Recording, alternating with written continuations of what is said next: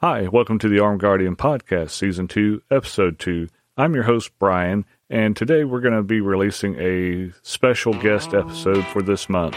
January is Human Trafficking Awareness Month, and our top, our guest today will be Crystal Millán from South Florida. She's a firearms instructor specializing in women's training, and she's a huge advocate against human trafficking. So sit back, enjoy uh, today's episode, and learn how you can step up and help fight the human trafficking.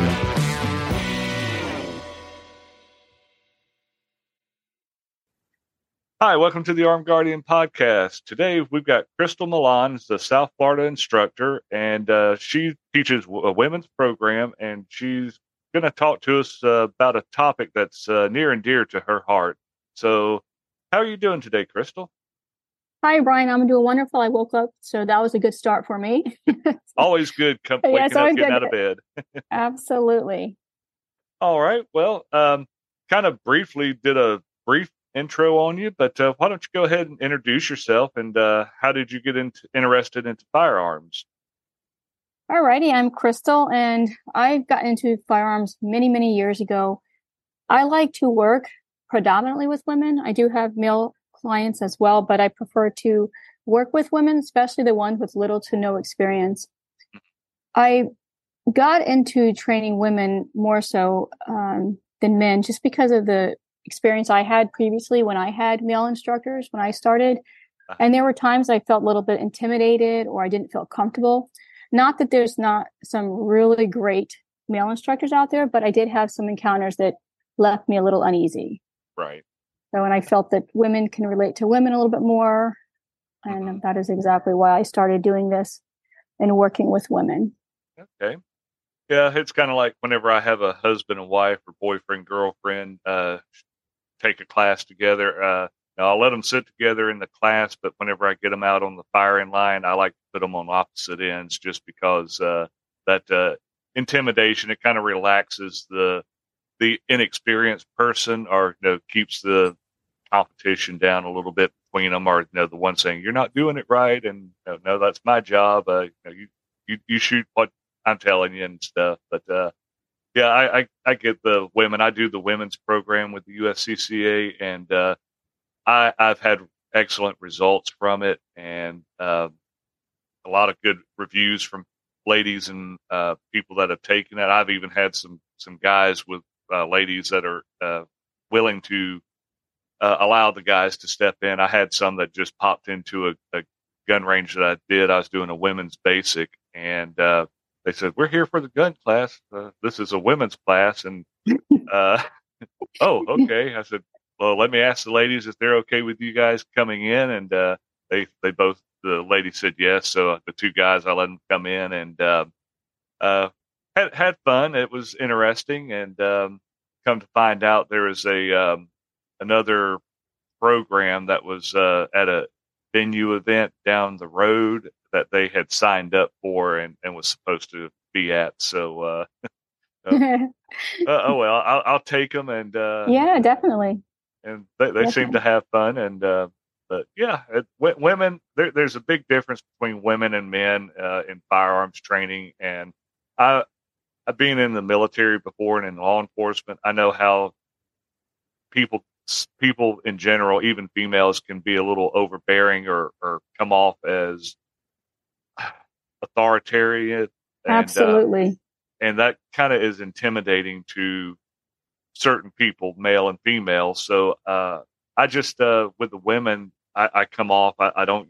I tell them when I we go out on the range. I said I'm not going to yell at you unless you do something really uh, unsafe uh, to get your attention. But uh, I said, I'm not the, the, the, drill sergeant. I'm not the police officer telling you to yelling for you to stop or anything. But uh, I want you to have fun, be safe, and uh, and learn something. And um, so far, that's worked for me. And I uh, actually the women's program is one of my bigger class courses that I teach over basic and concealed carry. So yeah. Oh yeah. it's great though. I the women that I work with, they always get happy that I offer this class exclusively to women because of like, you know, I really wanted to be around women and I have women that have been a victim of sexual assaults and they don't want a man anywhere near them, unfortunately. Right. So they feel a lot more comfort when they go to a woman for classes like this. Right. And not only that, but I've seen some instructors, male and female both, but um, a lot more male that are more tactical. Mm-hmm. And then the ladies feel like, oh my goodness, you know, I have to be a sniper by the time I leave here. And I'm like, no, you don't. Right. And the last thing I want to do is to any of my students is come across as somebody that's going to be a drill sergeant and call them names or anything else. And they're like, oh right. oh my goodness, you're so mean. I don't want, I don't want to scare them off. Right. Because what I want them to do is leave confident and empowered. Right. And I do everything with my women in baby steps. So, like I said, most yep. of them are new. Either yep. they've never even seen one, needed seen a firearm in person. So this mm-hmm. is their very first time and they're nervous. The media has played a major role in that too because they think the firearm is just going to go off by itself. Right. and they're terrified. there's that. There, there's that, and then you know, men in general or males. Uh, you know, we're more you know just tell me how to do it and I, or, or give me the gun and I'll figure it out. Where the right. women are very right. inquisitive. Hands they they ask questions and, yes. and, and I love that, that, uh, you know, they, we get, we sometimes get drawn out in the, the women's classes because they're, they're, they're so information hungry, uh, when it comes to a firearm, especially if they're taking the class and really looking for it for other than if they're looking for self defense instead of just hey, it's something. Let me take this class. I've never you know, taken a firearms class before or something. And uh, yeah, they, they get more inquisitive, uh, you know, more detail oriented, and mm-hmm. but I, mm-hmm. I, love that, and uh, it just goes to the t- different teaching styles between men and women, basically. Absolutely, because everybody has their way of teaching, right? And then right certain students are receptive to one way than the other. So, like I said, you might be a great fit for me in the type of training that I do, but then there's also going to be an instructor that's better suited for your needs. Right. So it's not a one sol- one size fits all. So you go to the person that you feel is best for you and make sure you do your research. Right. Yeah. Get somebody that's going to do the right training. I've had several students that have taken classes with other instructors that they didn't feel comfortable and they end up leaving the class. Right. And I don't yeah. want that. You know, I want them to keep coming back for more. Right. Yeah.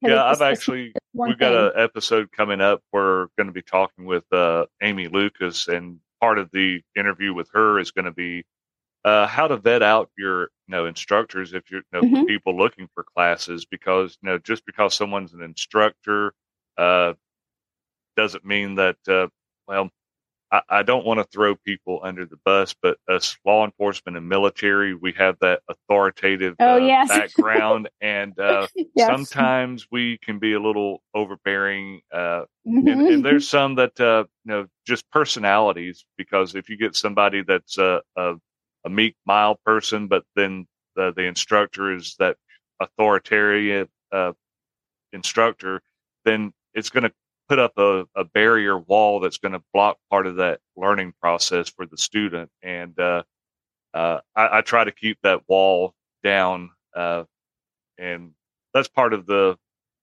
the feedback that I've gotten from some of the females that you know have taken, like you said, have taken classes with other instructors, and they just they don't feel comfortable. They feel that the instructor was talking over their head. Uh, right, and then they shut down. Yeah, and yeah. once that you know once that part of the brain is just shut down. It's like, okay, I'm done.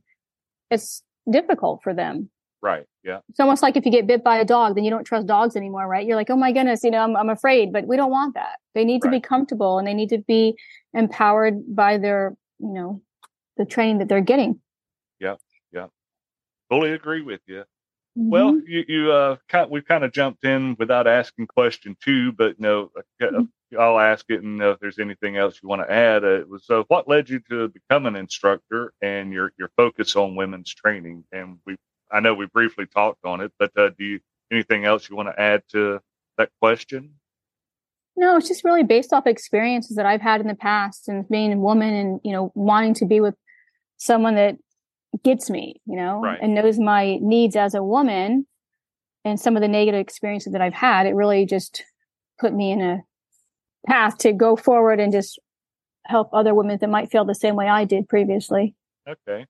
Uh, you see, do you see a large uh, uh, influx or a large uh, amount of ladies that are interested in, in your classes down there in South Florida? Because I know up here uh, in South Georgia, uh, we're a real rural area where I'm at, and everybody's grown up around firearms and right. has hunted or, or you know they're involved in shooting, and there's there, there's still that group that is new and everything. Will just look at the since 2020 the new firearms owners. I think the last I saw it was over five million uh, mm-hmm. firearms owners, and I think about 58% of them, if I remember, were women. So, um, you know, women are, are getting very uh, inquisitive and uh, you know, it's just a sign of the times too. You know, people are concerned about uh, our government, uh,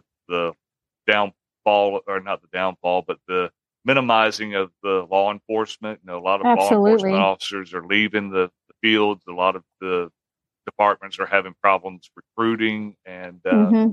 No it, it puts a big burden on law enforcement so it's going to reduce their response time so i, I tell everybody uh, you know you've got to be your own first responder the cavalry's coming but uh, you're going to have to take initial action so you're right about that and i tell them the same thing you cannot count on anybody else to come to your rescue Right. It's going to take time and you don't have time when a situation goes south, right? Yeah. So down here in South Florida, we do have a lot of women that are interested. Mm-hmm. Not only that, but with crime rates the way they are, oftentimes I'll get a woman contact me and say, listen, I just had my whole, my house was just almost broken into and I'm terrified. Mm-hmm. And I felt like so defenseless. What do I do? I, if they were to get in, I'm in trouble. Right. So I do get those calls or they've been a victim of some serious crime and that's when we get the call. Unfortunately, we're very uh, reactive. Mm-hmm. We wait for something bad to happen, then we realize, wait a minute.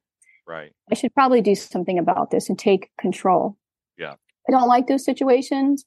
So I try and do a lot of promoting with my students on what you can do to prevent yourself from becoming a victim. Mm-hmm. That's the number one thing is prevention. Right. Yeah. But yeah, we do have a lot of women down here that are seeking you know, training, not just with me, but many others. We're seeing a lot of women that are interested, which is a good thing. Okay. All right. Well, thank you for that. Well, David had a question uh, about what calibers and types of firearms are you seeing women leaning towards in your area there in South Florida? Well, I know a lot of them are told to get the smallest one possible because it's easy to conceal. Unfortunately, they hear right. that often. And then they come to me and I ask them questions like, what did you buy? And I said, well, you know, I got this little bitty, I don't even know what it is. It's just really cute and tiny. I was like, well, what caliber? I don't know. It's pink, you know, one of those things. yeah. So I try and educate them on that. And I always tell them, you know, you need to go out and try them. Right. And get a feel. Put them in your hands, get to the range and try them out. Because otherwise, you're just going to guess. And then when you do get a chance to go to the range and fire it, you're terrified. It's got a lot of recoil. You can't really grip it properly. And then it sits at home really concealed in your dresser drawer somewhere and it's never used. Right. So um, I like to, if, if they can use a nine millimeter, that's great. Yeah. The ones that I've seen them get more so now are like the SIG P365. That's what I have as my everyday carry is a 365 XL. Um, the Smith and Wesson Shield, they like that, or the Easy Shield, because right. a lot of times they have a difficult time racking the slide. So that one's right. a really popular one. Yeah. For the women that struggle with that. Um, the Glock 43X. Love that. That's my primary yeah. carry. yeah, that's a great one. Yeah. I love that one. Um, yeah. a few, the Springfield, uh, Hellcat, Hellcat. I've seen that one. But just the normal, you know, everyday. What I don't like is when they go to a range, I mean, go to a gun show and they're mm-hmm. just looking on the tables and the prettiest one that they see, like, oh, it's pink without any yeah. research. It's just like, ah, oh, let's not do that. Right. And they have to be educated because they don't know. Or maybe a friend of theirs is like, hey, you have to get this firearm. Yeah. And then they they never even tried it. I tell them it's like wearing a pair of shoes. Mm-hmm. If you ask me what shoes should I wear, and I just say, "Oh, you have to wear this because I love it. It's great." And then you put it on, and you got corns or bunions, could be a problem for you. I don't know your feet, right? So you have to really try them out, but yeah. stay away from those little tiny. I mean, it's just my opinion. Yeah, it, it's like uh, I know on Facebook. I can't remember if you uh, liked this one. I, you pro- I think you did, but I had a college student. Uh, her dad signed her up for a class, and uh, they're all uh, into firearms. Uh, she was in into the uh, place where she was moving out of the dorm when she went back to college and was going to be living off campus. Mm-hmm. So dad wanted her to have some training, and I worked with her one on one. Dad was a big SIG fan, and uh, he, he, gave him uh, let his daughter use his wife's gun, and uh, she came, she shot it, and she said, "I'm not. It doesn't feel comfortable." But right. dad's a dad's a big SIG person, and he wants me to try this, and uh, said, "Well, try my um, uh, my Glock 43X," and uh, mm-hmm. she tried it, and she said, "Ooh, this is nice." And, yeah. uh, I, I, can handle it. it. It fits my hand good. It's balanced. And uh, mm-hmm. uh, I told her dad about it. He said, "Well, if if that's what she wants, if she can shoot that, she said, I, Glock's, Glock's an okay gun, so I, will I'll get her a gun."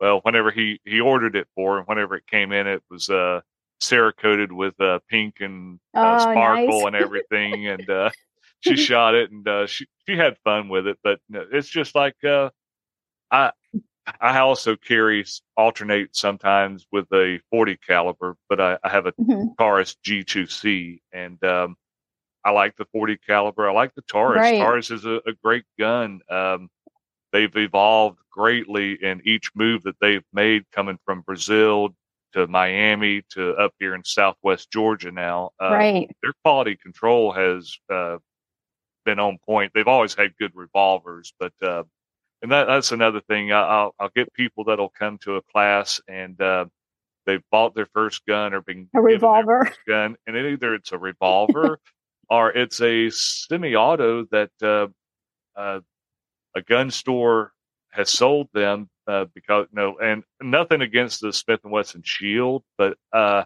I find a lot of ladies, especially elderly or people with grip issues, that maybe the gun store didn't qualify them first before pushing it. Uh, they have a problem gripping that grip safety to deactivate that safety. Uh, mm-hmm. And I wish Smith would, and I think they do, but uh, it's I don't see it all that often. Is the easy without that grip safety? And um, I agree with you. I really don't like that grip safety at all. But eh, like we said, everybody has the right firearm for them, and if that's what you like, go for it. It's not for me. Yep. But if you tried it and you're comfortable with it, by all means, go for it. And, and, and personally, like, I wouldn't. Yeah, it's like with the revolver too. I'll, uh, a lady, lady will come. I've had some uh, elderly ladies come up with the snub nose. Yes, fifty-seven.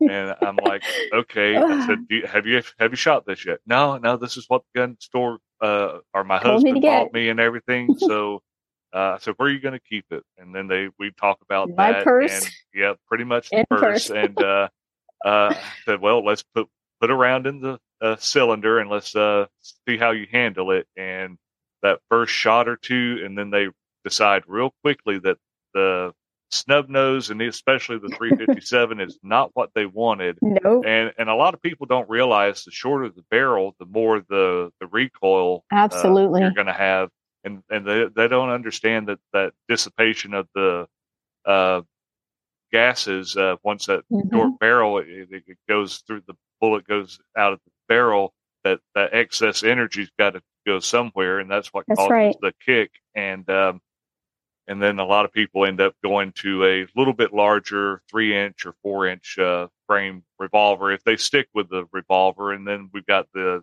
the double action with an elderly oh, person yeah, that harder. doesn't doesn't have the strength to pull yep. that trigger. So yeah, but, yeah, they just don't know. It's unfortunate, you know, when they're they go somewhere in the gun store, and say you need this one, and they buy it without any questions, and then they go home.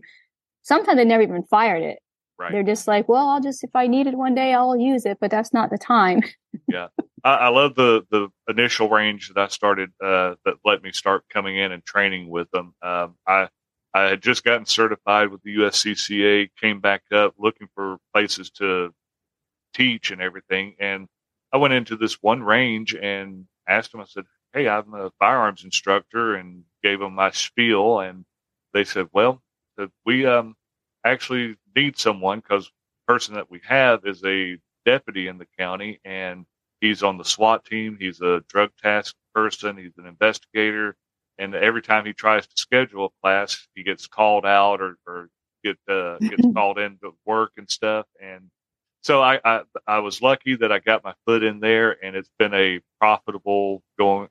April will be four years that I've been teaching with them, and uh, but they they're a gun store and a indoor range, and they have a plethora of rentals that people can use, ranging from a 22 up to a 45. Uh, they've got a couple revolvers that they typically have, and uh, I, I, love that they, uh, they they are to me the the best uh, people because they'll let people try their rentals uh, in the That's style great. of the gun that they're using, and then uh, they they really ask the questions that need to be a- asked to the people when they're looking, and um, it's just finding that that perfect store that you can go to, and, and if you have somebody that uh, know, says, "Hey, try this gun," but they the store you go to doesn't have a range or anything, hmm find somebody that has a gun similar Yeah. or that same style that you're you were told to try out before you go spend the money to buy. Uh, because you know a lot of some of the gun stores you can buy the gun and if you try it and it's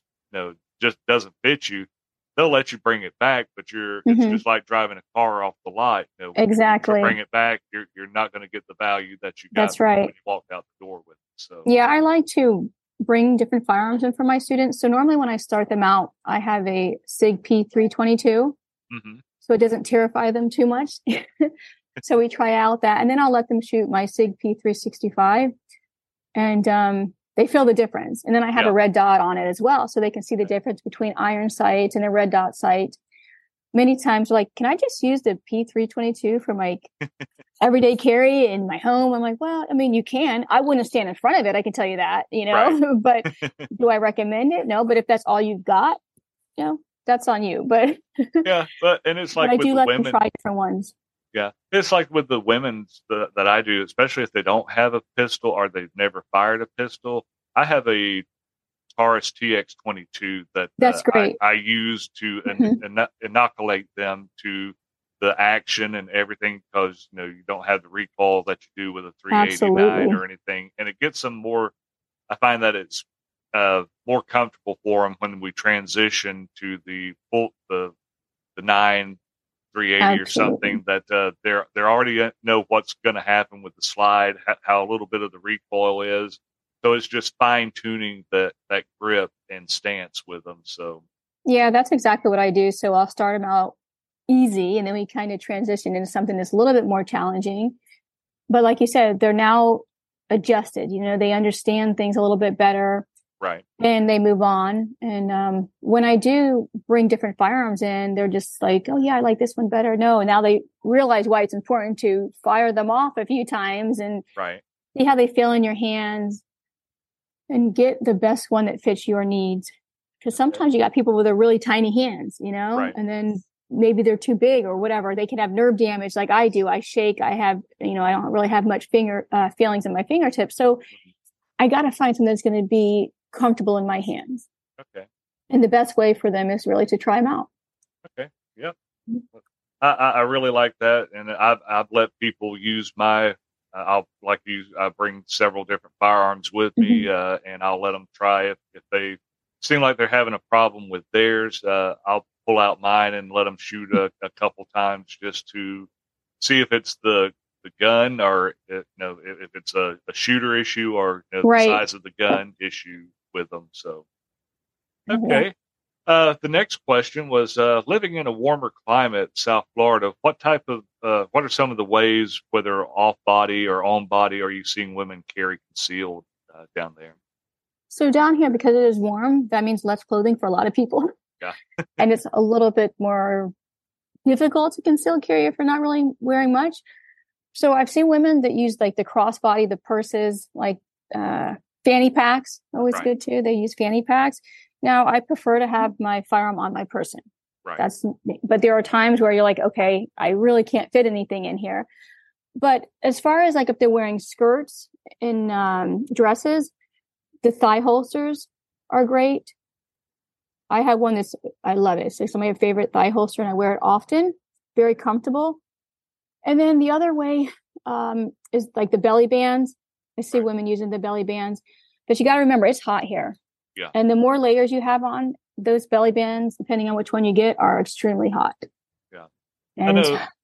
I, uh, I know. I've seen advertised. I don't. I I know that there are ladies that carry them like this, uh, and it's more so the micro compacts. But uh, I, I mention it to the ladies uh, just as an option. But no, the the bra holster. Um, oh yeah. Uh, I, I don't. I haven't met anyone that actually wears one, but uh, I, I know that there are people out there because evidently they're they're selling them and people are interested in them. But you know, just how you know, finding someone that's actually got some firsthand wear experience with it. Uh, and you know, of course, a lot of it's going to depend on the size of the firearm. It can't be a, a full size Glock 19 that you're carrying there. oh yeah, it, it maybe, but uh, doubtful. yeah, you know, I haven't ever personally used them. I've known a few people who have. Some were like, mm, "It's not necessarily for me." Doesn't mean right. it's not, you know, not going to work for somebody else. But I don't really see that one too much. Okay. I don't see them using. I do see more of the belly bands and the cross bags or fanny packs. So it's just you know depending on your body type too. Yeah. It's going to make a big difference. Yeah, I, no, it's like I tell people when they start if they've never concealed carry before, you know, try different positions. You know, the mm-hmm. holsters you're you're going to run through the gamut of holsters. You know, you're going to buy mm-hmm. one. This doesn't fit or wear right, uh, then you buy mm-hmm. another one, and you know, be prepared to spend some money finding that right holster for you. But uh, yeah, yeah, and you usually don't just have one; you have many. Like I have several because depending on what I'm wearing, you know, and certain clothing, like if I wear a blouse that's print has print on it, it's easier to conceal. It's a little right. bit bigger and looser, and I can carry you know, appendix or I can carry a belly band. Even those bra holsters you can do with those as well. So it really just depends on what you're wearing that day. Yeah. And sometimes you have to adjust to have it, it work for whatever holster or firearm you're carrying. Right. Yeah. Okay. That seems to be pretty much, you know, I, I lived in South Florida after I got out of high school. I moved down. I was down, Off, I lived in Fort Lauderdale before I went into the military. And, uh, uh, yeah, I know how hot it gets. And of course, oh, it's terrible. Uh, after I got out and got into law enforcement, I was living in North Florida mm-hmm. and uh, still had the hot, but we had cooler. It wasn't as hot as South Florida, but yeah, oh, it's hot here. Yeah. Yeah, and, yeah. and I'm on the beach, so I'm like, you know, beach is five minutes away, so we do have a little bit of a breeze sometimes, but that humidity is what gets us. Yeah. So if you have these belly bands on and certain types of holster, you're just sweating. You just, it's just too much. For about a year before I went into the military, moved, got got out of the military, lived down there for about six months before I mm-hmm. moved up to North Florida. But I lived down off of Griffin Road down there in Fort Lauderdale, uh, in between Fort Lauderdale and Hollywood. And, uh, yeah, I know where that's at. It's not too far. I'm on the beach side, so I'm in Fort Lauderdale Beach, uh, closer to Pompano Beach. So okay. it's like, which is really grown and is pretty nice over there. Not, it wasn't like it used to be. It's beautiful. So it's attracted a lot more people. Yeah. Every day we have so many people moving here. And the good thing about so many people moving here, if there is a good thing about so many people, is the fact that a lot of them are moving from places that are not, uh, let's see, in agreement with the 2A community. They right. really don't like it. Yeah. So when they move here, the first thing they want to do is, I want to buy a gun. I get that all the time. That's the first thing at the shooting range. It's funny because you see all these people from up north and they're like, or California, they're like, let me try it, you know, and they're so excited because they're like, where we come from, we're not allowed to own a firearm or to protect ourselves. So that is one good thing about people moving here is we have a lot of people who are now really interested in firearm ownership. Okay, well, that's great. Mm-hmm. Uh, okay, well, let's talk to about firearms now. We'll transition over to uh, part of the reason why I wanted to bring you on was to uh, about human trafficking awareness. So, uh, what led you to be, uh, be an advocate on human trafficking, and how are you making an impact on this issue? Stay with us. We'll be right back. Right to Bear is the leading self defense legal protection you can count on if the moment comes to defend yourself or your families. Right to Bear provides the legal representation, expert witnesses, gun replacement, and even a 24 hour hotline for peace of mind exactly when you need it most. Sign up at protectwithbear.com and use promo code BTT to get 10% off. With Right to Bear, you'll never defend your freedoms alone again. Join now with the promo code BTT at protectwithbear.com. I got started in the human trafficking many years ago, and recently the movie came out, um, The Sound of Freedom, which now a lot more people are aware of the problem. And I've been trying to get this message out for quite a while now, and people are like, ah, it's not really a big deal. I'm like, no, it really is. So when, when this movie came out, it really opened up a lot of opportunities for me to get the message out because it's a big problem. And when we had COVID, when everything was shut down and everybody was on their computers, it really just was a floodgate for these types of crimes to be committed. I'm what I think in Florida we're number three in human trafficking, so it's a big problem here. We have Florida, New York, Texas. Those are just some of the states that are experience a lot of problems with this. I don't know where you're at. Do you guys have a big problem? Uh, well, well, uh, Georgia is. I, I don't. re- I haven't seen the rankings in a while, but um, Georgia does have some issues because of, uh, especially up around Metro Atlanta. Um, Mhm. Oh yeah, the, uh, it's a big, a big international airport. There's a lot of traffic going through Atlanta all the time. Mhm. And I you know right now I drive a truck at night, and I've driven uh, a truck for since I got out retired out of law enforcement uh, for the last 15 years, and I've always seen it in truck stops on the sex side. Uh, you know, the, the people walking around in the truck stop and the the Johns uh, parked somewhere in the parking lot watching and, and everything. And it, it's I know it's been around for quite a while, and more so in the trucking industry uh, is where I've seen it. Uh, Mhm. so uh, yeah. There's actually, do you, do you, um, not to cut you off, but there's an organization or a program for truck drivers. I don't know if Yeah. you're familiar with it for the Yeah, training. I, know there's stickers and stuff. That's a good program to get Yeah. involved in. It, it is, and uh, uh, a lot of a lot of trucking companies now mandate that they're when a driver comes in through orientation, they actually walk them through the, the presentation that they have on uh, human trafficking, how That's to excellent. notice it, and uh, how to call, and what you need to have whenever you recall, uh, call in. So Oh, Um, good. that, that that's a big thing that I'm I'm glad to see that they're doing because you know, that was part of what in the early years, uh, my younger years, my dad was drove trucks for a while, and uh, it was uh you know it gave trucking a, a bad name uh, with the uh, sexual trafficking uh, at the truck stops and stuff like that, and uh, there wasn't anything really being done about it uh, Mhm. for the most part. But I'm glad to see that people are stepping up and and and making a voice now to try to bring awareness and prevent it. And there are so many programs. The um, U.S. Department of Homeland Security has the Blue Campaign. Mhm. I don't know if you're familiar with that. But it's great, and there's so many free resources that you can go on, log on to the website and get. There's also a one-hour class. I highly recommend every person take this one-hour class. It's free, and it really gives you a better understanding. The best thing that we can do is, like, as a community, everyone get involved because if one person can identify a person at risk or stop it, you just saved that person a lifetime of heartache. And from what we've experienced speaking to survivors, they said, you know, if somebody would have just recognized I was being trafficked, Right. I wouldn't have to spend years suffering. Yep. You know, we can't turn our eyes or turn our head the other direction and not think it's, you know, not my problem because it is. It's every one of our problem. Mm-hmm. And it can happen to your family. Okay. Any one of us can fall victim to this. So we need to wake up and all work together to end it. Right. It's a huge industry. I mean, back in the day it was drugs. Now it's human trafficking because Yeah. a person can be resold over and over. Mhm.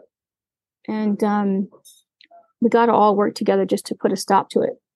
And and it, and it leads into you know with the sex side of it, uh, hmm pornography rings and stuff like that, and it, Oh yeah, it's a- it's a big issue, uh, bigger than what a lot of people re- think it is. Uh, they don't realize how how wide of a, a reach it, it is as far Mhm. as uh, the human trafficking. You know, they they say human trafficking, and their mindset is a narrow uh, narrow view of it. They they Mhm.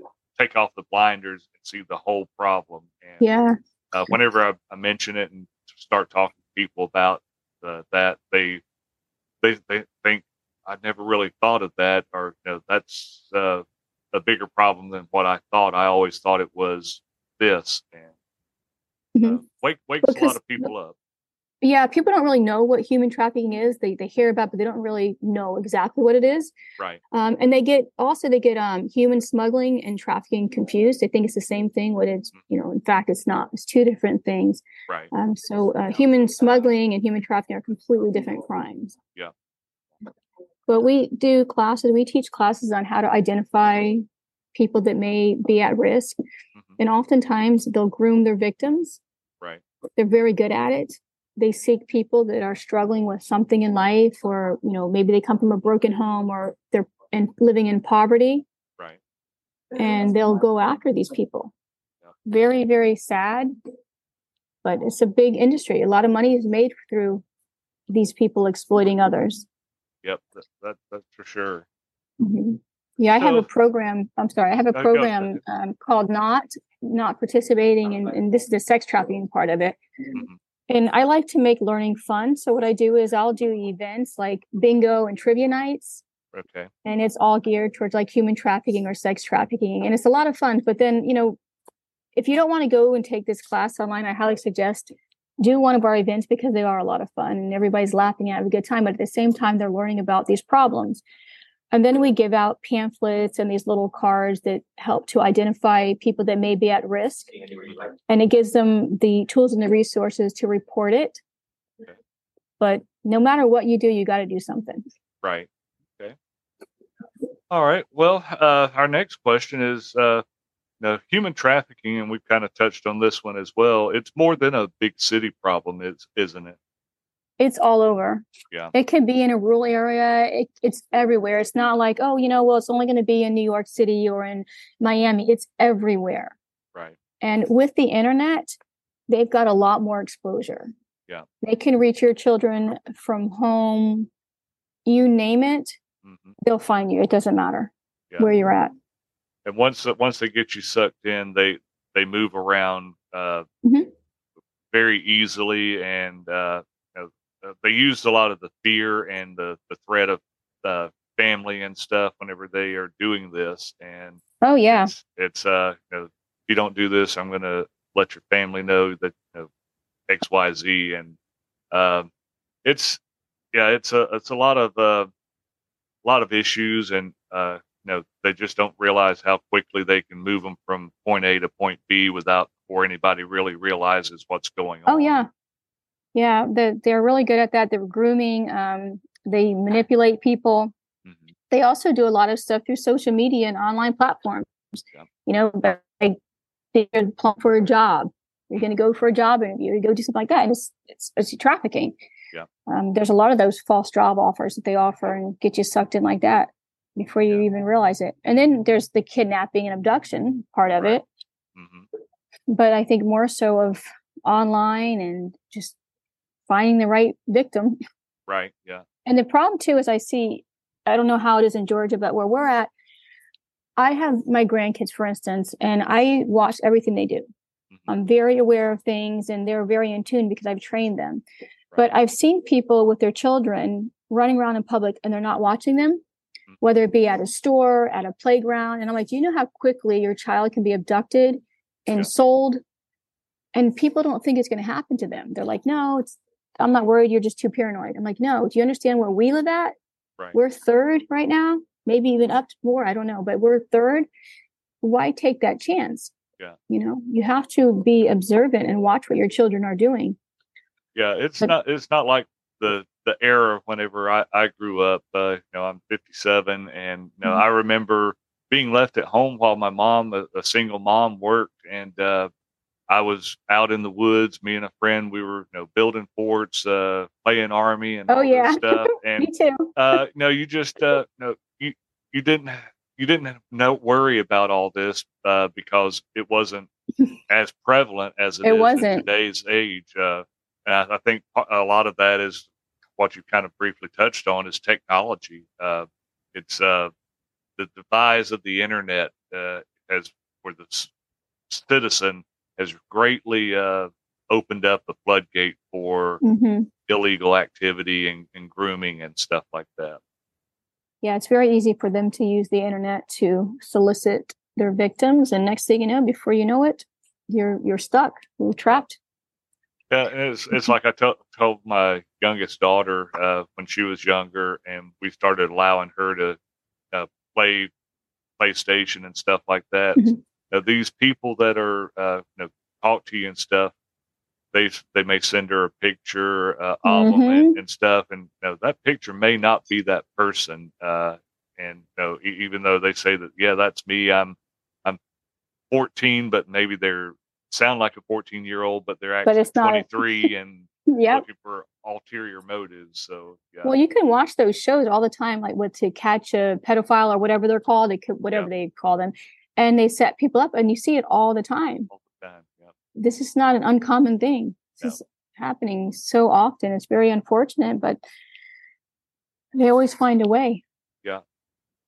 Okay. Um, what are some signs that people can look for that are indicators that someone uh, is possibly being trafficked? Yeah. So one of the easiest signs is like physical. So if you see wounds, uh, different stages of healing, you know, they've obviously been beaten, Mhm. um, scars or manipulate or um, malnourishment. You know, maybe they're not healthy. If you see them out in public, they might be very um, anxious. May not make eye contact with people. You know, you can usually if you have a sense something isn't right, it probably isn't. Yeah. You know, um, I'm sorry, somebody had just walked in over here. If they're, you know, depressed, you know, or anxious, any of those signs are a pretty good indicator. Yeah. If they're out in public with somebody, does a person look like a person that should be with them? You know, Mhm. if you ask them a question, are they answering it or is the other person answering for them? Right. You know, because now it's like I can't really speak for myself because I've got this person watching over me. Mhm. Um, do they have a problem communicating? Especially if it's like a different language too, that could be a problem. Yeah. Um, yeah, are they submissive or fearful? Know, those are some of the signs that are pretty common that you see.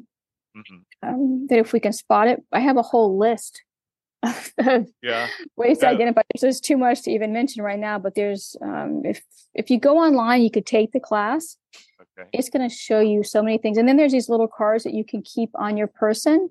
So if you're not sure, you can use it as like a little reference tool. You're like, okay, well, let me see here. Oh, yeah, this is definitely one of the signs. Now, do you want to go up and approach somebody at that point? Because it could be dangerous for you. Right. Yeah. You know, you may not want to say, oh, I know you're being trapped, and then you could be wrong. Mhm. So, but you do want to report it, take as many notes as you can, and call the authorities and say, listen, I'm at this store or wherever you're at. I think that there's a possibility that somebody could be being trafficked. Yeah. I'm not 100% sure, but why not give it a shot and, you know, check it out? Do a little bit of investigating. Yeah. And no, big thing for me coming from the law enforcement side is body language. Uh, you know, watch, just watch the body language of Mhm. the the couple or the group, and Mhm. you'll you'll you'll see if somebody is uncomfortable. And I know I've seen on the internet, uh, you know, the, the sign where the, the thumb is wrapped. Yeah, yeah. uh, Oh, yeah.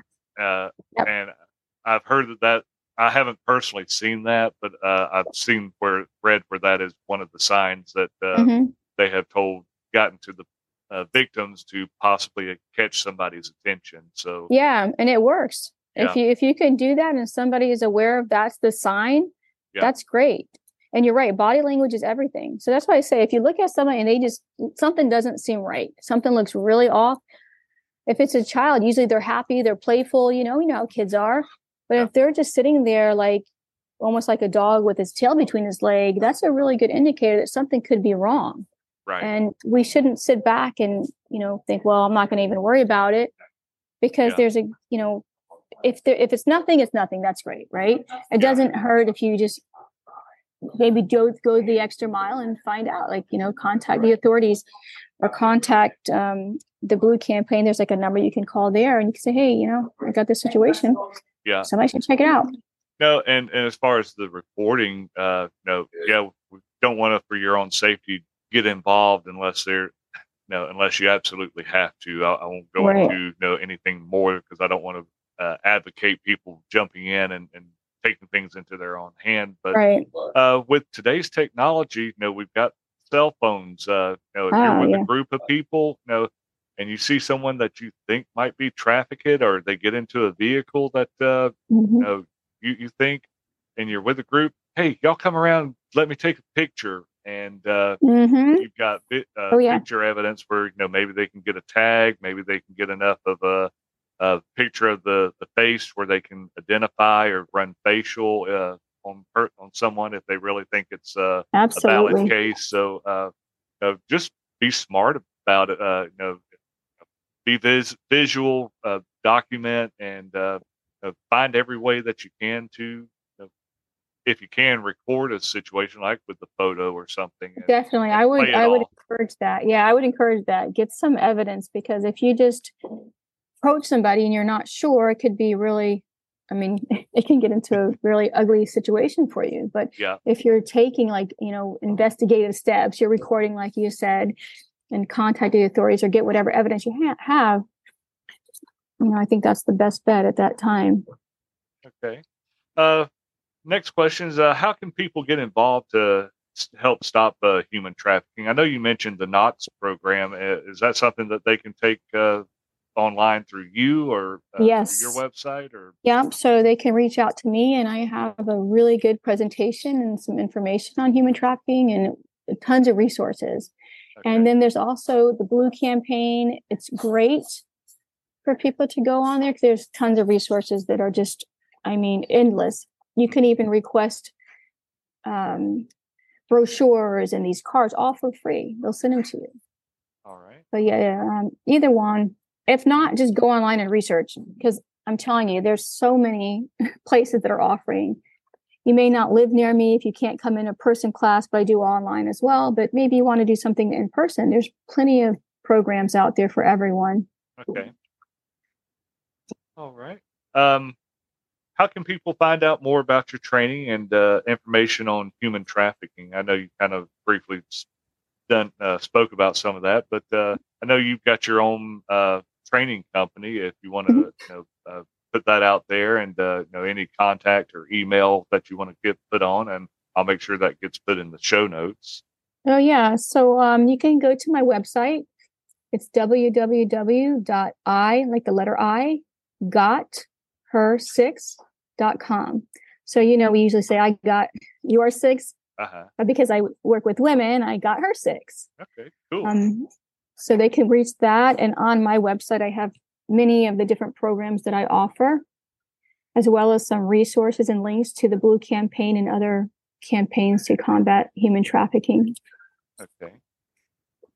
And I think that you've got a uh, contact, if I remember right, uh, page on there where they can um, type in their name and email and, and uh, leave a message that goes to Oh, for sure. Yeah. Yep. They can go right on that contact form. And I'm very responsive. I always tell people listen, unless I'm in the middle of a class or something, I'm very responsive.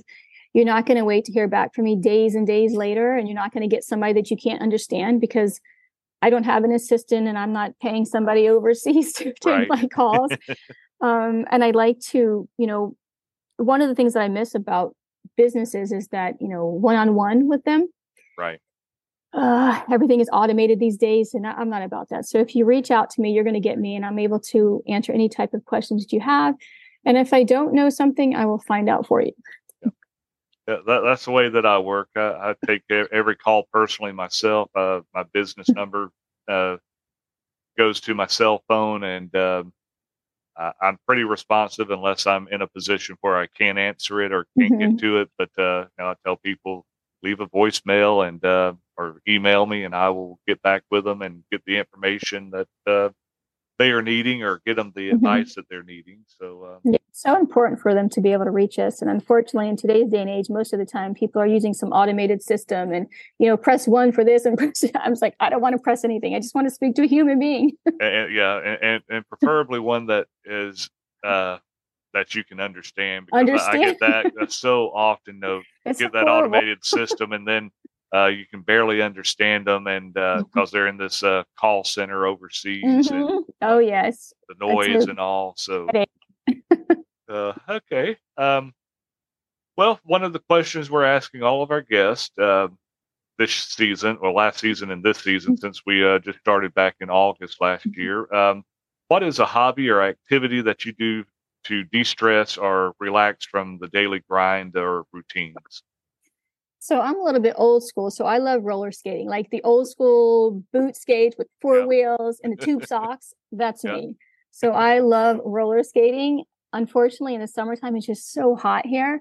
Yeah. Um, but now that we're in cooler weather, I'm like, this is my time. But roller skating is my thing. And I like nature trails too. So if I can go out, you know, to the nature trails, I like being out outdoors. I'm an outdoorsy person. Okay. So, and I live on the beach. So it's uh, five minutes away. I can That- spend a lot of time there as well. That's good. Yeah. Uh, Where I'm at, I'm uh, in the middle of about an hour from the beach. Uh, I live west of Brunswick, and uh, Mhm. I'm about an hour. Yeah, depending on where I go uh, to the mountains, uh, I could be anywhere from about an hour and a half to three hours from um, getting to a, a mountain area uh, cabin or something. And I, I love that because I, I love the I love the solitude of the cabin and the mountains and everything. It's so nice. It, it is, but I also I like the beach. I'm not much anymore for getting out, going swimming and stuff, but I just Mhm. like going walking and uh, sitting down on the beach, listening to the waves crash on the shore. So Yeah, I like to go in the morning time and watch the sunrise. It's really pretty, uh, very relaxing. And the area where I'm at, they completely renovated the beach area. They got a brand new pier and a bunch of new stores and restaurants. So it's really relaxing. So I love to go there. Before I would never go anywhere near that part of the beach. uh-huh. I would avoid it like the plague. But since they've renovated everything, it is beautiful. Okay. No, no roller skating there yet because they don't really allow you to roller skate. So I still have to go to a different place. I usually go up to Boca. There's a really nice park that I go to that's Okay. got a big lake and it's very relaxing. okay. Um, but it's South Florida. There's a lot of people here. You know, Yeah. I do like to get away and go somewhere where there's nobody.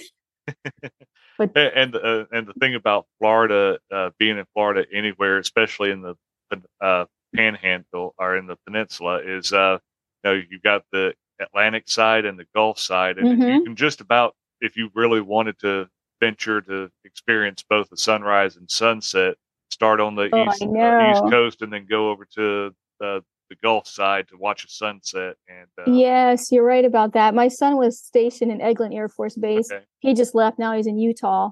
Big difference, right? yes, and um i i wanted to go i did want to go up there for that reason too i'm like oh you know you can catch the sunrise and the sunset all in florida you know Yeah. but never did get a chance to go now he's in utah i'm waiting for the snow to go away and get warmer before i take a visit Heck, yeah, yeah. I, well, it's like uh, when I was in the army. I was stationed out in Arizona, out the southeast or south of Tucson at uh, Fort Huachuca, and uh, you know, people think that oh, Arizona, dry summer, desert, Mhm. and, and stuff. But I remember many times uh, having to work in a, a couple, not not a couple inches, but a, a dusting of snow uh, in, in the area, and people, you got snow in Arizona, in southern Arizona? Yeah, Yeah. snow out there. oh yeah yeah my my granddaughters they live on the navajo reservation and they're in new mexico okay. and they just FaceTime the other day and they had a lot of snow. And I was like, wow, you know, it's like, you think like of New Mexico, you're like, it's got to be warm. No, it gets cold, snow, you know, but it's a nice area though. It's a nice place to get away for sure. But I'll stay here in Florida though. I'll visit, but I come right back. I'm like, after a few days of the snow and the cold, I'm like, I'm definitely a Florida girl. yeah, I- a lot of I- I people like left it. Florida for Georgia. My Yeah. son, when my oldest one, he was in the army and he was at Fort Gordon and Fort Stewart. Okay. So I've been to Georgia quite a bit when he was in the military, but haven't been back since. Yeah. Okay. Yeah, I go to I still go to Florida periodically. My oldest daughter lives down in the Orlando area and uh I go down there, visit her and uh my family my birth uh maternal uh side of the family, they live up in West Georgia and uh, I go up there periodically and then I've got my step family that lives up in Ohio where after my uh, my parents divorced I, I went up there for a while. But uh yeah, I I, I love Ohio, but I don't like the cold. I I, I just it, it, yeah. It, it's it's a different, uh, especially I've got frostbit once, and uh, I, Ah. I'm real sensitive to my hands being cold. Uh, Yeah, I'm Oh. I'm I've never been frostbite, but I tell you what, I've got a lot of pain and aches. So whenever it's cold, it's like, oh, it's like, how do people live in this weather? I mean, it's not friendly and not not a good feeling when you have arthritis and everything else. So it's like, yeah, I don't think I, and not even Aleve can help at that rate. yeah, yeah. So I'm like, yeah. But yeah, once Alright. my it gets warmer, I'm definitely going to go visit my son. But Okay. too cold for me right now. All right. Well, uh, that pretty much ends the questions that we have. Uh, anything else you want to recap or, or touch on that we didn't uh, mention in the in the question and answer interview? Well, I have a program for businesses. Anybody that wants to get involved is called the Safe Partnership. It's on my website and it's a great program for businesses to be a part of. So we have there's four pillars to our program and that's Okay. workplace violence prevention, personal safety, community safety, and then business networking and growth. Okay. So I have more information on my website on that. But yeah, I relaunched it because when COVID hit, everything kind of went south and Right. you know, but I relaunched it and I made it better. So Okay. now it's 2024. I'm like, let's go ahead and kick it off and get as many partners as we can and All right. make a safer that- community for everyone.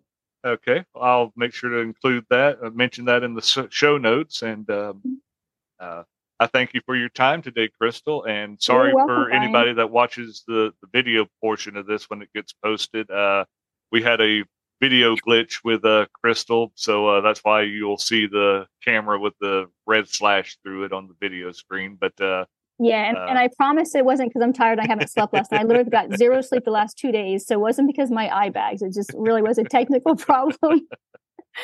but uh, we we hope to have you back. And uh, you know, for those that are listening, uh, we are you know Crystal will be assisting us a little bit on some uh, interviews when she's able to. So uh, we look forward to uh, having her on and getting her view on some of our uh, our discussions that David and I have, and then you know participating in interviews with people whenever um, she's allowed. She's uh, not allowed to, able to.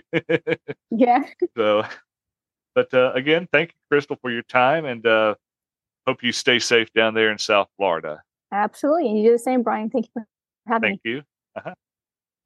The views and opinions expressed in this podcast are those of the host and the guest and do not necessarily reflect the views and opinions of the podcast publisher, its affiliates, or any other entity. The information contained in this podcast is for entertainment purposes only and should not be construed as medical, legal, or financial advice. The podcast publisher and its affiliates assume no responsibility for any liability, loss, or damage caused by the use of information contained in this podcast. Listeners are advised to consult with a qualified professional before making any decisions based on the information contained in this podcast.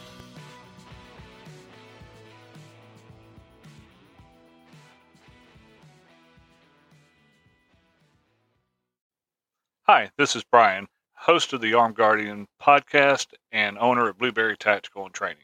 While we were looking to find a official drink for both the company and the podcast, we searched for several different types of drinks and we have come to find Blackout Coffee is a drink that we can put our trust into. It's a coffee with values. It's coffee that's more than just a coffee company. They're purpose driven company that acknowledges the people and the traditions that make our country great. They're known for supporting the uh, traditional American values, military, first responders, and hardworking people all across America.